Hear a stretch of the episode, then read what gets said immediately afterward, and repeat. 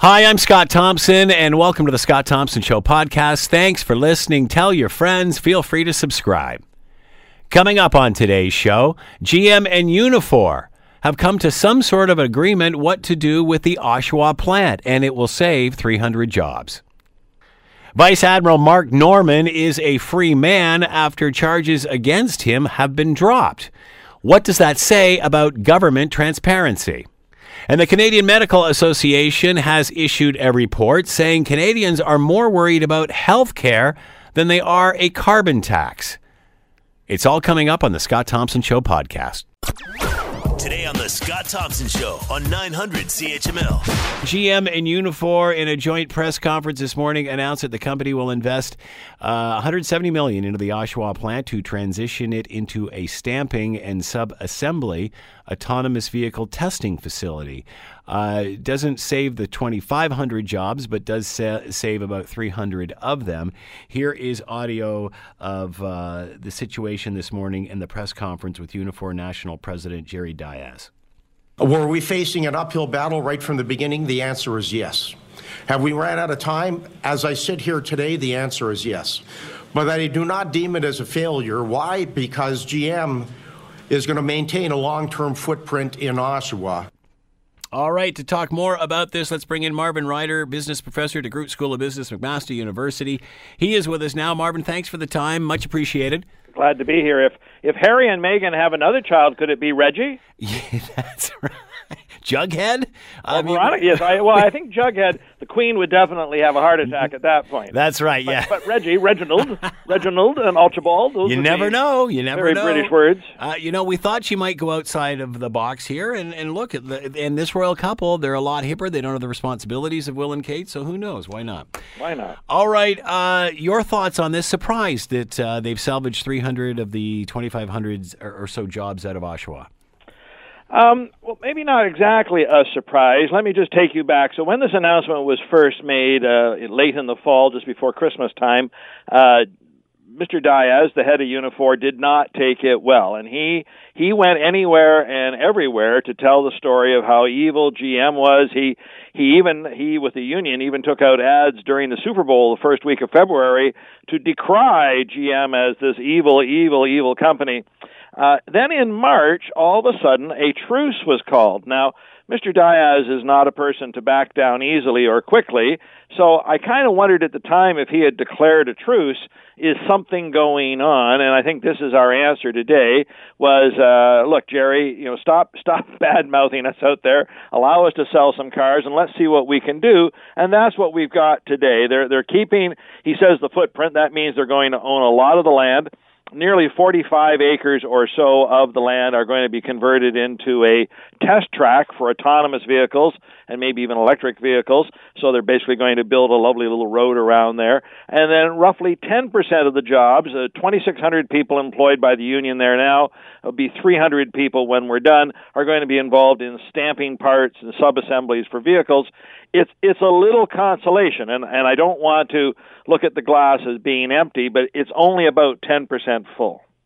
Uh, the difference in these two plants, the difference in the uh, skills of the workers needed to work at these two plants.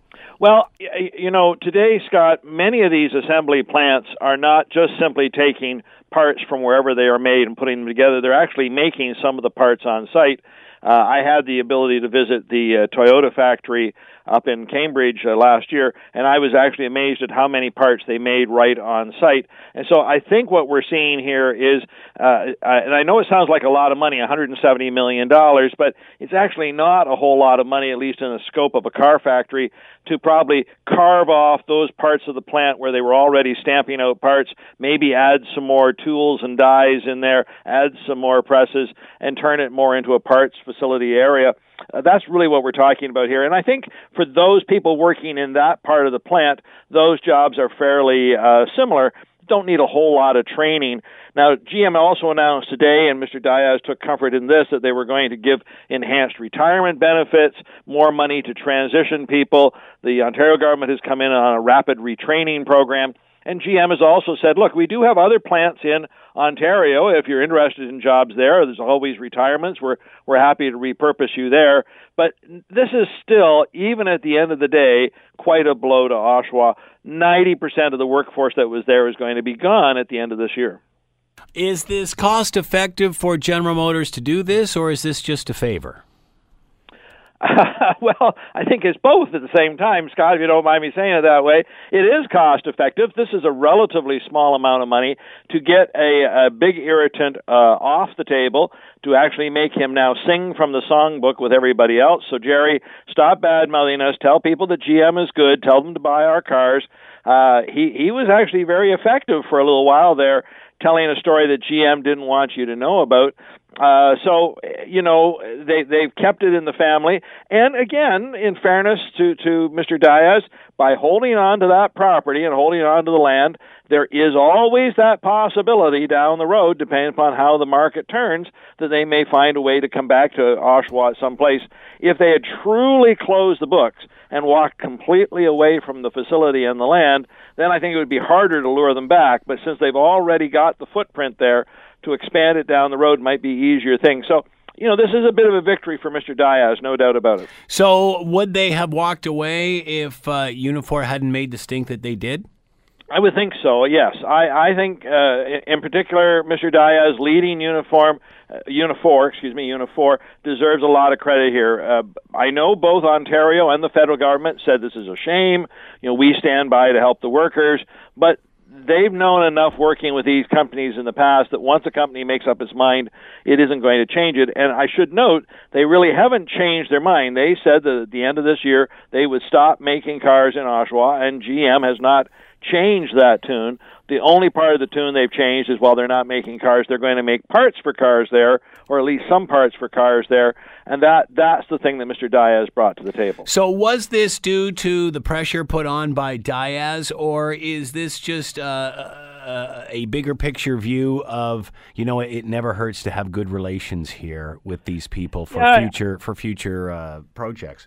Well, I think that's that's true, and I think also GM looks at the Canadian dollar, is trading at seventy five cents US, and saying, you know, it's still cost effective to make these things in Canada. If our dollar had rallied closer to one dollar US, maybe they'd have more of an incentive to turn their back. But you know, I'm sure Mr. Dias in his discussions pointed out we have a good, efficient workforce. We've got a good dollar out there. I'm actually surprised today in the announcement that uh, there was no uh, no need for federal or provincial dollars. You, normally these announcements are matched with, well, we're going to invest 170 million and 35 million of which is tax dollars. This this does not have that subsidy involved either. So, you know, I, I think they just realized there was some value to being here, and there is still some goodwill. Now, how long? I'm not betting long term on this. This this may have bought you three years, five years we there's just enough volatility in the car industry that I have a hard time telling you what it's going to look like 5 years from now. Are we going to be mostly driving electric vehicles? Are we going to be driving autonomous vehicles? I have seen predictions all over the map, Scott. I've seen it from no, we're not doing electric vehicles because we can't find a way to charge them fast enough, through to 100% electric I've seen people saying the future will be autonomous. I've seen people say there's no way they can ever get to a truly autonomous vehicle because of the liability questions involved. When the car causes an accident, who gets sued? Right now, if I cause an accident, I'm liable, but oh, it's not my fault. The car did it. Then how does that handle? I, you know, I've seen every prediction under the sun. So I think for GM, it just keeps their options open in a very volatile time. You talked about government funding. Why not use this as an opportunity to hold your hand out? Yeah, I mean that's that's a very good question because I think most uh, Mr. Ford, remember Mr. Ford specifically wants to say Ontario's open for business.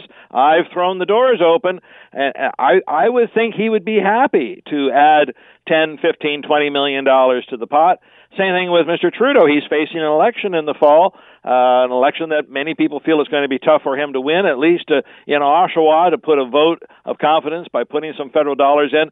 But GM didn't feel it needed it, and I think that's again when it says it's investing 170 million dollars. How much of this is truly net new money, or maybe repositioning assets from other places, uh, putting them in there? So it may not have needed very much cash. That's maybe why GM didn't have its hand out. Uh, what at this temp, you, uh, at this plant, you talked about stamping, uh, also a test track and and such. What exactly will they be doing there? Will they be producing parts? Is that is that what this is about? Yeah. So there's two versions of this. They're going to be making parts. That's that's just plain stamping out parts from metal using big hydraulic presses to to bend the metal to make these things. And then there was called a sub-assembly. So a sub-assembly is where you put together some things. Let's say I put together the components for the windshield wiper wipers, and then I send that someplace where they actually install it in the car. Right. The w- windshield wipers are not a single part, but a collection of parts that I assemble. That's what a sub-assembly is. Those are the two kinds of things they're going to be doing there. The track, by the way, this autonomous vehicle track, which is going to occupy 45 to 50 acres, is in support of GM's uh, testing facility in Markham. So even though it's in Oshawa, they're not building a new um, uh, facility, so to speak, a new new building there, but they're going to build the track there so that vehicles can be tinkered with in Markham and then driven down the road and tried out on a test track. And these test tracks have all the conditions. They have the ability to have wet conditions, freezing conditions, windy conditions, curves of different kinds, even different kinds of pavement, so they can see how these vehicles perform on the road. Uh, Jerry Dias said a uh, GM continuing to have a long-term footprint in Oshawa. You questioned the long-term uh, viability of all of this. Do you think this is just a, a stopgap measure? Uh, measure? Yeah, or another way to say it, a stay of execution. I, I, I just don't know. You know, I, I, I'm going to take everybody at their word. Um, I'm going to take GM and saying, look, we want to do this, and, and we're here for the for the time being. The problem is, long term, no one can see four to five years down the road. Uh, Scott, I'll say it this way: as I have looked back, there are companies that have failed that I didn't see it coming five years before. I might have seen it a year before, but not five years before. And that's the kind of pressure we're in in a global marketplace. Remember, five years from now, Trump may or may not be president. Tariffs may or may not exist. Uh, Brexit may or may not have happened. I mean, all of those things have implications, and since I can't predict them now with much certainty, how do I know what five years looks like? So I'll take GM at their word. They're making this plant operate like this uh, starting in 2020, and they'll be there. I'm going to assume let's start with three to five years, hope it's longer, but don't be surprised if it's shorter.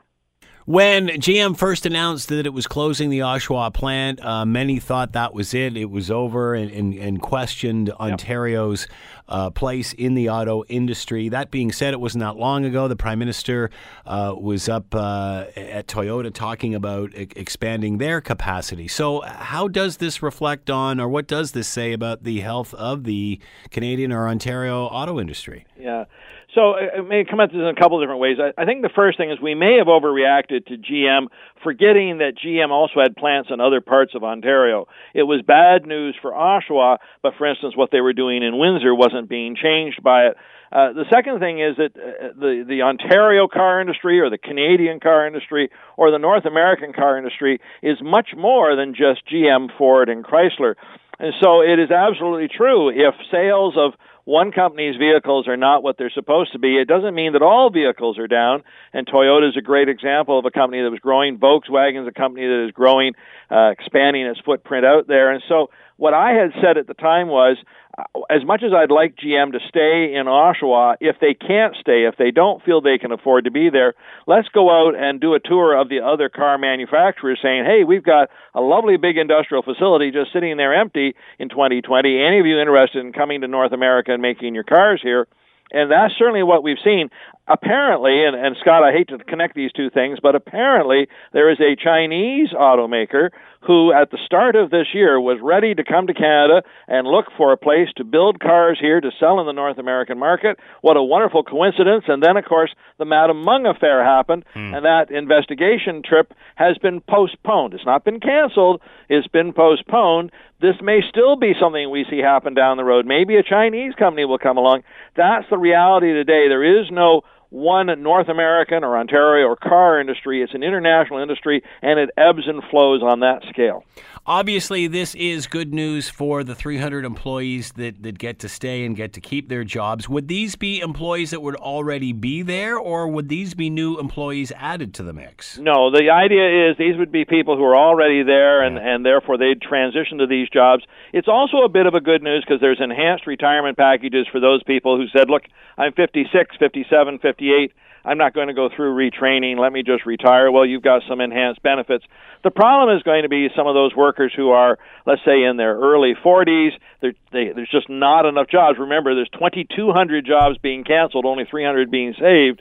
Not all of those people are going to retire what are they going to do? Some of them might be able to if they're very young, say you're in your 20s and relatively single and relatively unattached, you might be able to pick up and move to a plant in Windsor or a plant in St. Catharines or wherever it happens to be. But um, if you're in that 40s, you've put down roots, your family is there, uh, not just sure what's going to happen to those people. So even with retraining, retraining is only good if there are jobs that you can go into, and that's the question: What will there be in Oshawa to employ these 2,200 people, or maybe net 1,800 people when we're done? And that I'm not clear about. Uh, the union keeps membership of 300 employees. That that's obviously better than nothing. Uh, but again, does keep revenue coming into the union. Uh, are they doing as much for those people ha- who have been displaced? We talk about the 300 that were saved, but yeah. are those ones that have been displaced? Is enough attention being paid to them? Well, you know, I think most people don't realize that unions are also a form of a business. They have a revenue stream, which are the fees that people mm-hmm. pay to them, and there's an obligation, a service that they provide to represent them in, in various negotiations. I think Mr. Uh, um, Dias felt very strongly that if Unifor simply rolled over and, and caved into GM, a lot of people would be saying, "Well, then why am I paying you a thousand dollars a year in dues or whatever it happens to be? Uh, what am I getting back for it?" So his first his attack, which went for nearly three months, and now this outcome is a way for him to say, "Look, you know, this is the value you get from paying your union dues." I don't know if everyone will be happy. Clearly, those 2,200 people who are not going to have a job at that plant aren't thrilled, but I think they do feel that Mr. Dias did try whatever he could. And I think the next question would be can Mr. Dias join forces perhaps with the government to attack to attract someone else to come to the area? Maybe there's somebody else who wants to whether it's build cars or do auto parts or something like that? Can we find something else to go into that void? Remember, Oshawa not only was it home to GM in Canada, but it was home for a long time to Massey Ferguson. Mm. They made a lot of tractors, what have you. There, both of those industries have gone by the wayside, and I would think there is a chunk of those workers there who just aren't happy Mind you, I'm not sure what the union could do. The union doesn't have the power to make magic happen completely, but Mr. Dias had to be seen as doing his best for his workers. How much does this hurt the union? As you mentioned, this is a business. They generate the revenue uh, by by taking dues from employees. The, that employee base drops from 2,500 to 300. How how damaging is that to the union? Well, it's a loss of millions of dollars a year in revenue. Uh, I, I'm guessing uh, probably the average amount of union dues at a factory like that is a thousand, maybe two thousand dollars. Twenty-two hundred workers. You can easily see this work out to be two and a half to five million dollars that would be lost to them, um, and that has been a general problem with unions outside of the public sector private sector unions, on balance, have been shrinking and losing members because of the efficiencies through technology that we see. We just don't have as many people working in the factories. We've been replacing them with robots and other things. It's only the public sector unions that have seen growth. Uh, and you can pick whatever group you want in the public sector who are represented by unions. I think that's an odd, odd circumstance today. Although they began as something for the uh, manual labor movement, today they are the strongest in the more uh, mental labor sector uh, in the in the public sector. So uh, Unifor itself is born of a combination of unions, a few unions coming together and saying, "Look, rather than e- us each have our own leadership, let's merge. We can get our efficiencies that way through amalgamation." And they even chose the name Unifor to be neutral. It didn't. It wasn't the teachers. It wasn't this. It wasn't something else. It was mm-hmm. more Teamsters. It was just something more neutral. Um, their hope, though, is to still find relevance. And I can remember when Unifor was created, one of the things they wanted to do was unionize people who worked from home. I thought that was a rather interesting idea. How that was going to work, I didn't know, and I'm not sure how far they've gotten on it. But they're trying to change their face just like everyone else is trying to respond to the conditions of today. Seeing the same sort of thing with the Uber drivers talking about unionizing as sure, well. Sure, or or skip the dishes. Yeah. You know, every new technology that comes along, initially workers are just thrilled to have a job, but then eventually they feel they're being taken advantage of. That's where unions can come in and start negotiating on their behalf. Marvin Ryder has been with us, business professor at DeGroote School of Business, McMaster University. Marvin, as always, thanks so much for the time. Much appreciated. Glad to be here. You're listening to the Scott Thompson Show podcast on 900 CHML. All right, uh, let's move on. Uh, let's bring in Tim Powers, Vice Chairman, Summa Strategies. He served as advisors to uh, National Party leaders and federal cabinet ministers. Going to talk about Conservative Party leader Andrew Scheer giving his first of a few speeches, laying out his platform as he heads into the next election. Want to chat about that with uh, Tim and also uh, the fact that uh, well, it doesn't appear it has happened. Vice Admiral Mark Norman has the charges against him, breach of trust charges, dropped. Uh, and that is news that has just broke this morning. Tim Powers is with us, Vice Chairman, Summa Strategies, and on the line now. Tim, thanks for the time. Much appreciated. No problem, Scott. Yeah, another busy day in Ottawa, particularly with the Norman stuff. But you pick where you want to start, seeing you're the host. Let's start with the Norman because it is the new, uh, the latest news. It is breaking news. Uh, this case did not resonate as much with the public as the SNC Lavalin case uh, has. Why do you think that is? Uh, that being said, in the end, will they make the comparison of lack of transparency here? Uh, yes, I suspect that comparison will be made, and a lot had been written and, and said about the concern the, the Liberals had uh, with this case coming forward during the late summer months, early fall, when the election would be really kicking off. Um, Admiral Norman seems to have, and I've met the man, and I can see why, a lot of uh, fans uh, and people who believe he was uh, wrongly dealt with. Uh, the government or the public prosecution service uh, seems to believe they couldn't get a conviction, so they are choosing not to go forward. And what's really astonishing, Scott, today, which tells you, you know, how concerned the government might be about their future liabilities here. Uh, I had heard Admiral Norman speak about an hour ago in his news conference. Apparently, the Minister of Defense has already said they're going to pay his defense costs um, you have to wonder what is next. Because uh, if I'm Admiral Norman, I'm seeking uh, damages from the government for ruining my reputation and career. You think they're going to pay him more than Maher at ten million dollars, or Omar Khadr, excuse mm. me, at hmm. ten million dollars? Wow, I mean, that all of that's going to be fascinating to watch, right? Um, and you know that comparison is going to be made as well. Yes, a- absolutely. But I, I think there are a number of relieved people, and, and, none, and not the least of which is Admiral Norman. I think, you know, Scott Brison, the former minister, Andrew Leslie, the soon-to-be former MP who was going to testify on Mark Norman's behalf, the Prime Minister, that uh, we're not now going to have a court case where the issue of whether or not there was some form of political interference in shipbuilding procurement. All of that is, is likely going to dissipate, but yeah, still imagine Admiral Norman, uh, who is, as I said, seen as a very credible individual, will want at some point um, continue to set uh, the record straight. But uh, not having a court case is probably a good thing for the government, going to cost the taxpayer, but uh, I suspect the taxpayer won't mind given the way many feel um, Norman was unfairly treated. So the Prime Minister's office just trying to get this out of the way before an election, get the damage done now? Well, to be fair, and there's no evidence of any of this, uh, and I, I can't think the government is that daft. Um, that was the public prosecutor, the the same public prosecutor who decided not to pursue, who decided not to give SNC Lavalin a DPA, deferred prosecution agreement, who decided not to proceed here. Um, she, of course, as we know, is is independent. Um, so she and, and and others in this in the prosecution service clearly believe they couldn't make the case, so they have decided not to pursue it. Um, no, again, I want to be fair. There's no sense that there was any political interference.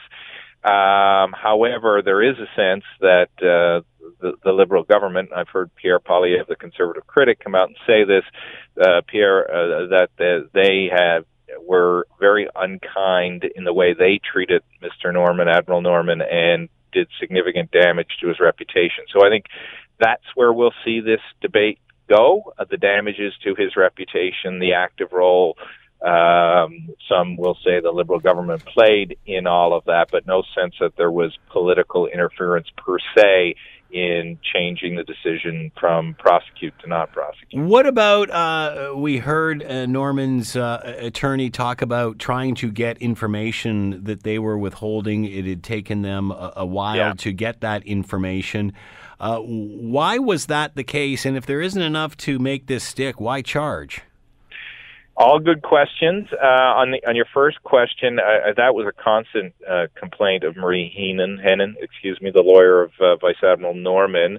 Uh, I, I remember seeing all manner of excuses: national security, uh, the need to go through a number of different vetting systems. I mean, you try at the best of times to get government information, sensitive government information from the federal government. Anybody who, any of your listeners have tried access to information, the normal channel will discover at on its best day, it's a snail's pace. So, uh, but oh, Henein's point was, look, I'm trying to defend this guy. You've brought some serious charges. This is a man who previously was seen as a man of great integrity, 38 years in the military.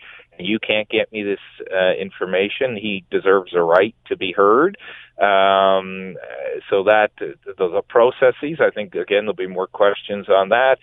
Uh, yeah, so it's uh, it, it's ever evolving. The second question there was, sorry, yes, I answered the first one, didn't answer the second one. You asked me. Uh, uh let me ask you this: Does, compared to the SNC Lavalin case, this case did not seem to have the public's attention? How will this resonate with the rest of Canadians?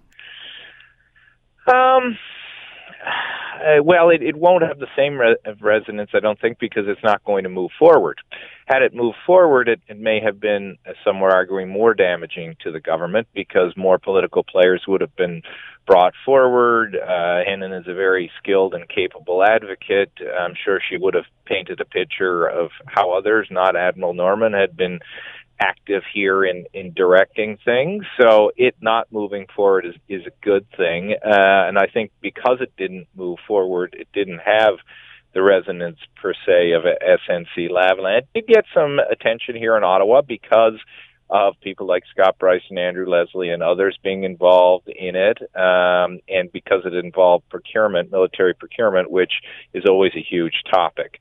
Uh, but I think it had more complicated trails to it that everybody wasn't prepared to follow at this juncture, but that would have changed had there been a trial, but no trial. So maybe a bit of a break for the prime minister today. How does this? How does the prime minister sell this now? Uh, I think probably by the size of the check they write to Mark Norman. Uh, again, I go back to that amount. I, I think here is a guy who's come out of this looking exceedingly credible, who's done nothing but serve his nation, who I think will be framed up and right, rightly so, in my view, anyway, of trying to make sure that the procurement process was done right and proper, and uh, it, there, there was no interference. It was done based on all the best information and what the Navy needed.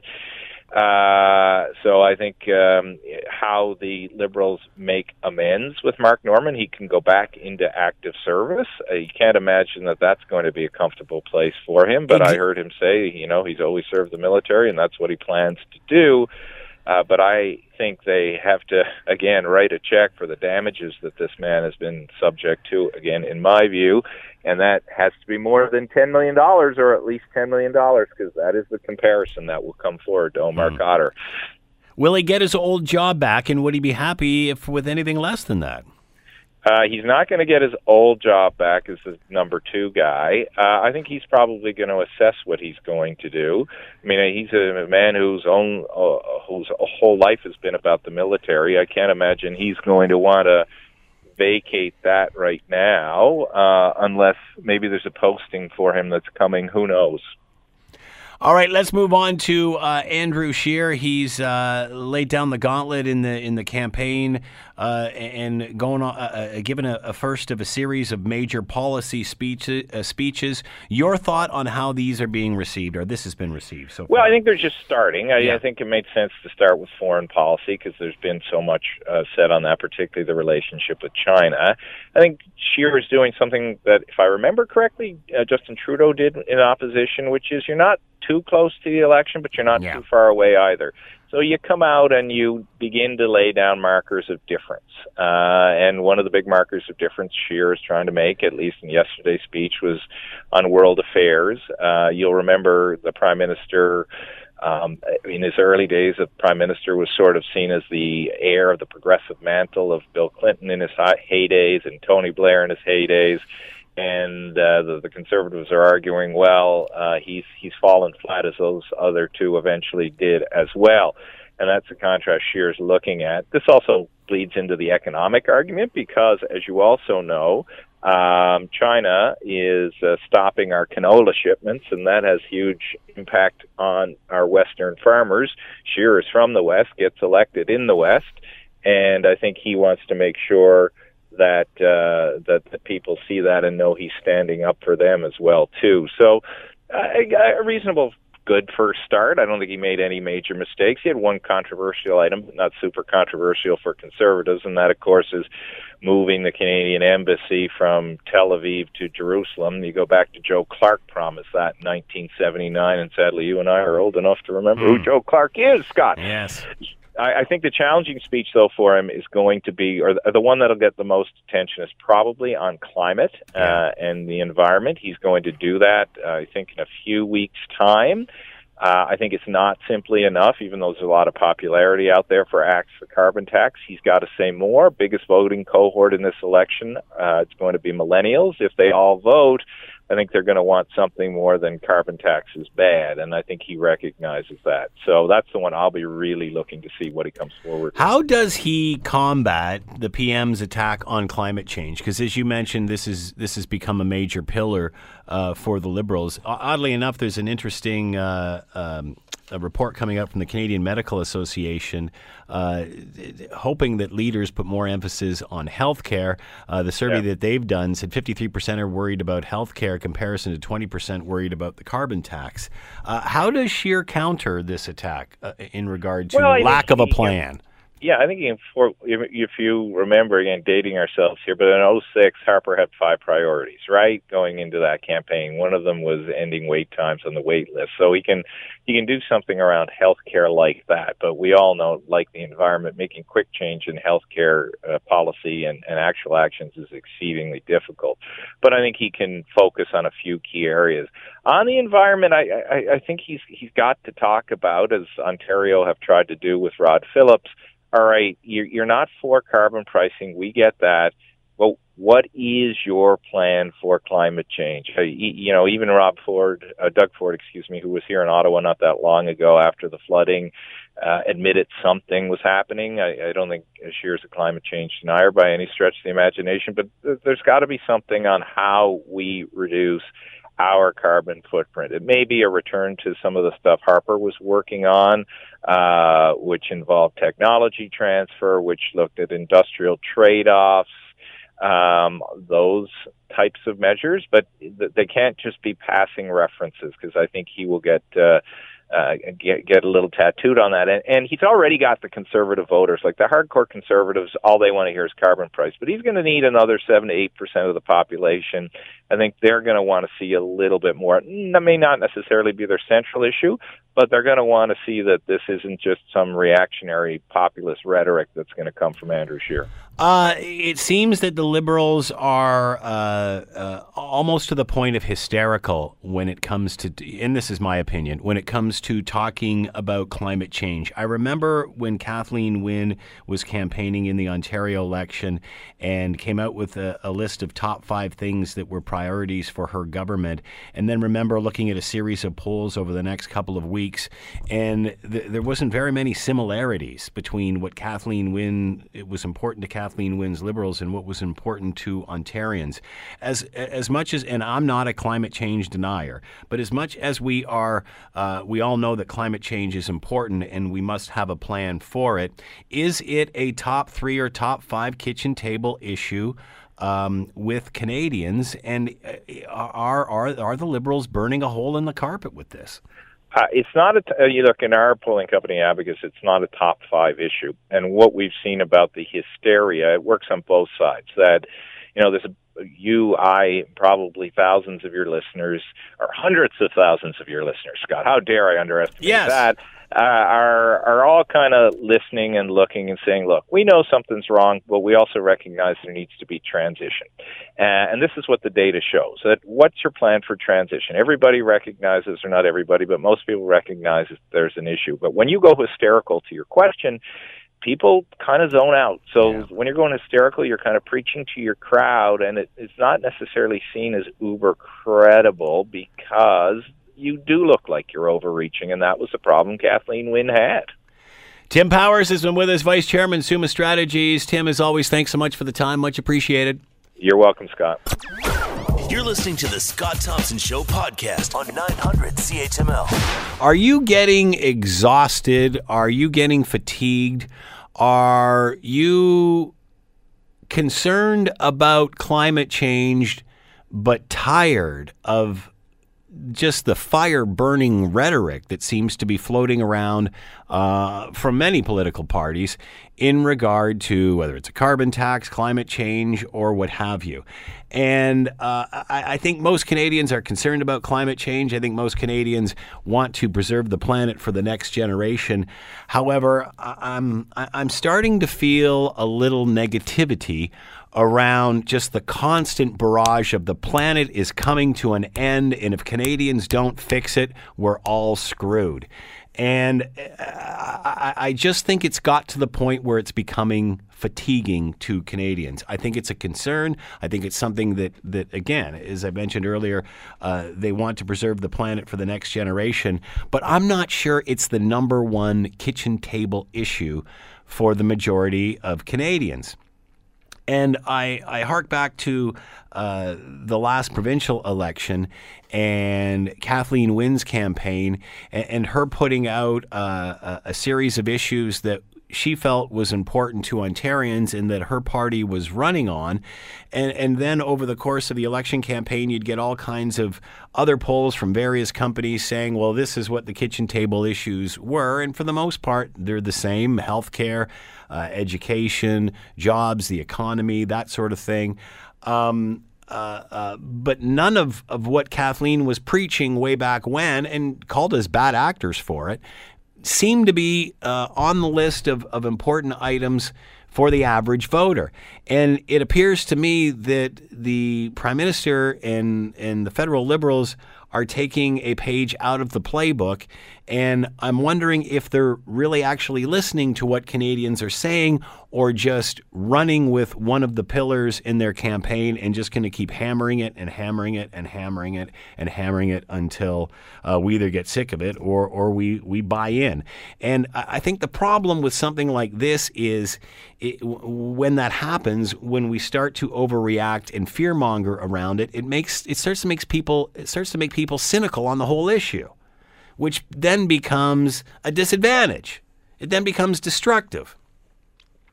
So uh, it'll be interesting to see as the election approaches between now and the fall, and and what goes to the top of the list as the most important or the most pressing issues uh, for for uh, Canadians.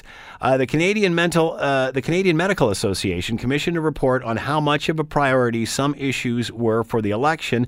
Fifty-three percent of Canadians are worried about health care and that's comparison to 20% uh, worried about a carbon tax. Uh, just reinforcing healthcare is the number one issue in the upcoming uh, federal election. Here's what the president of the Canadian Medical Association had to say about all of this. They're concerned about overcrowded hospitals. They're concerned about long wait times. They're concerned about governments balancing their budget by, by cutting healthcare services. And so, as Canadians, as the Canadian Medical Association, we think it's time for some bold federal leadership All right, let's bring in Mike Colledge, head of Ipsos Canada, and is on the line with us now. Mike, thanks for the time. Much appreciated. How are you today, Scott? I'm doing very well. Thank you uh, for for asking and for, uh, participating today. I've got an I got to play devil's advocate right off the top here, Mike. Many will say, "Well, this was a survey that was done specifically for the Canadian Medical Association, so it's bound to skew more in their favor." How would you answer that? It- Well, it was done for the Canadian Medical Association, and we're we're pretty upfront about who we who we do our work for. But healthcare has been, if you look over our polls, no matter where we ask it, how we've asked it, we look at a list of top issues. Healthcare has been a, a, a top issue in terms of coming to the top, raising Canadians' concerns. I think what's different in what we asked about this one is we sort of peeled the layers off and asked a few more questions and got at sort of the root of that healthcare. And and, and you heard Dr. Osler say, you know, Canadians are concerned about cuts. Canadian concerns about it's it's become a, a bit about affordability and long term concern about will it be there for me when I need it. And so there's a bit of a shift there in how the Canadians view the healthcare uh, their healthcare concern. Uh, most Canadians, I'm I'm I'm guessing, and, and many have challenged me on this, but I'm thinking most Canadians are concerned about climate change one way or the other. Uh, most want to help preserve the planet for the generations that are coming after us. But are you seeing signs that Canadians are getting fatigued over this? That um, that uh, they're being sort of berated over and over again about what they have to do, and and being made to feel fearful about all of this. I don't know if they feel. I think they feel fatigued. I don't know if they feel berated. Um, I think they're fatigued with the political bickering. I think that you're right. There's a, on on the the climate change issue. There's a pretty common front that something needs to be addressed, and and we need to do it.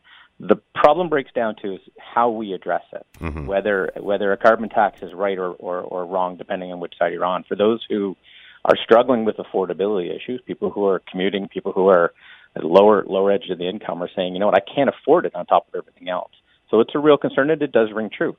For people who are a little more affluent, a little better educated, who are looking at the longer term say, well, we must start to act now. So that's the divide you see in the in the debate, and no one's brought those two together to have a conversation about where we can meet in the middle. And I don't think either of the part any of the parties, depending on what side they're on, really want that right now because it's a nice, nice dividing issue for them right now. Absolutely, it's a question to which there is no answer to right now. So therefore, they do not have to commit either way. So, in your mind, do Canadians feel this is a distraction? This is a distraction away from handling the big issues like healthcare. Well, I think the the, the big issues like like healthcare um, having a long term plan. I think in general, having a long term plan and a long term focus for the government, people are are seeing that, worried about the direction of the country, and, and less satisfied with where we're going in the long term. I mean, short term, people are saying, you know what, when I get into this health system, I get access. It's pretty good. Um, but when I start to look down the road, I think you're going to have to cut it in order to deal with some of your deficit issues. You know, whichever stripe of government comes in, I think there are going to be cuts. I'm worried that uh, pharmacare is not going to be available for me. I'm worried about my job status and that I'll lose my medical insurance, those kind of things, and I'm going to have to pay out of pocket down the road. So that's the kind of concerns that people are starting to say. How are you going to start today to address those things in the future? What issues do you think politicians are making the most hay about today? What is the issue, uh, you know, as we're in May, waiting towards, uh, moving towards a, a fall election? What do you think the political parties seem to be hammering home most? Well, I think you're going to see the the the the, the left uh, hammer on climate change, hammer on those concerns, appeal to that long term those viewers, the uh, or those viewers, those younger voters, uh, and I think you're going to see the the right run and say, you know, it is a tax. We don't like taxes. Um, you know, we may want to solve climate change, but we don't trust governments with our money. So even on something like set aside climate change, an issue like single use plastics and that kind of thing, we'd rather reward the market and say we'll go and spend our money with those companies we think are doing well rather than see a, a tax on single use plastics. Because once the tax goes to government, people are questionable where it's used, how it's used, the efficiency and effectiveness of it being dispersed back to Canadians or back to business to solve issues. Again, it's this sort of feeling that government is supposed to save us rather than the people itself. Um, and and and getting back to what you were saying about the issues as tax or, or certain things that actually reduce pollution, reduce our f- footprint, this sort of thing. Uh, for example, let's take water bottles. I mean, plastic's a massive issue. Uh, we see it in the oceans and in, in the footage we're seeing there and such, and, and whatever's being spread on social media. Uh, do you think Canadians would be happier if someone said, hey, if uh, plastic water bottles are that big an issue and they're killing the planet, why don't we kill them and just stop using them? Would Canadians be happier with that than, oh, you can use them, let's just tax them? I, I, I don't know if they'd be happier, um, but that would be the kind of bold initiative that I think would get attention. And same similar if you go back to healthcare, right? Canadians are looking down the road, seeing these problems and seeing these concerns. You know, we asked sort of a range of emotions on healthcare, and six in ten were negative, nervous, afraid, distressed, and only about four in ten had said I'm confident or proud, optimistic. It's a big change from how we view healthcare as part of a sort of that iconic view. And Canadians are looking for someone to step up and make some bold statements around some of these issues and say, you know what, here's an actual plan. Let's debate it. Let's discuss it.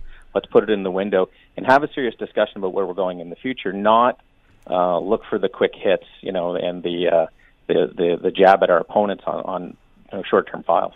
So, uh, do you get the impression people are looking for uh, systematic solutions here that will solve problems rather than let's just tax you? I think people are, and I think the problem becomes as much as much as they want those systematic, they want to have the discussion. Canadians aren't aware of what's available or what the options are, and they need some education. We need to have a discussion about that and debate it. And it's very hard in today's climate with social media, with sort of a more retail politics, to have that that more of a concerted discussion. Uh, talk a little bit about more about your survey and and and the medical system in general. What are Canadians looking for? What are they concerned about? So they're they're concerned, as I said, that um, the, the governments are going to cut back on on healthcare because of the sort of the debt loads and deficit loads that they're carrying right now. They're worried that as they look forward to the future, um, we're going to see um, um, longer wait times, a shortage of health professionals, crowded hospitals, sort of that that system under stress, and that it's going to get worse because of the the need to cut for cut back on balanced budgets. Because we've been down this path before. We've seen governments run up deficits. Anybody who's over the age of 45, you know, lived lived through that era where we saw governments run up deficits and then have to like federal government pass it on to the provinces down into the system and see hospitals close around the country. Those kind of cutbacks have happened, and that still rings true for a lot of Canadians. Uh, politicians, and I've heard them say this, will say that you know if you want to really help healthcare, you you reduce the load of patients going in, and climate change and pollution is a good way to to help the healthcare system. What would you what would you say to that? Uh, personally, I'd agree, but I haven't heard any politicians preaching that or discussing it. They're mostly slapping each other back and forth on tax or no tax. You're a denier, you're not. Um, so they've shortened the debate down to a very simple sort of three or four seconds. That's a longer explanation. When we went to talk to Canadians about that, you can have that discussion with them, but it takes some education. It takes some time for them to understand how those things can happen. And that's not the discussion we're having around climate change right now. It's uh, denier versus taxer. You're right. It's extremes. It's one or the other. Um, what what are and again, not so much with this survey, but but ones that you've done in the past. What are generally the top priorities for Canadians going into an election? Well, as I said, this time it, it looks like there's a bundle of issues around uh, affordability. Um, so we see healthcare at the top. We see the, the general health of the economy. We see taxes come up. Um, those kind of things. The Canadians are saying, "Gosh, you know what?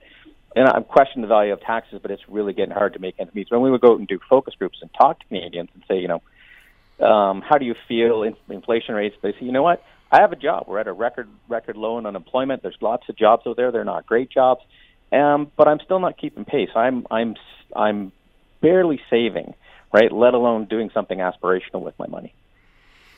Uh, how do you think, or do you think this will become more of an issue as we move more towards the election? Do you think there will be more types of, of surveys like this that question what are the important issues for Canadians and are political parties matching them?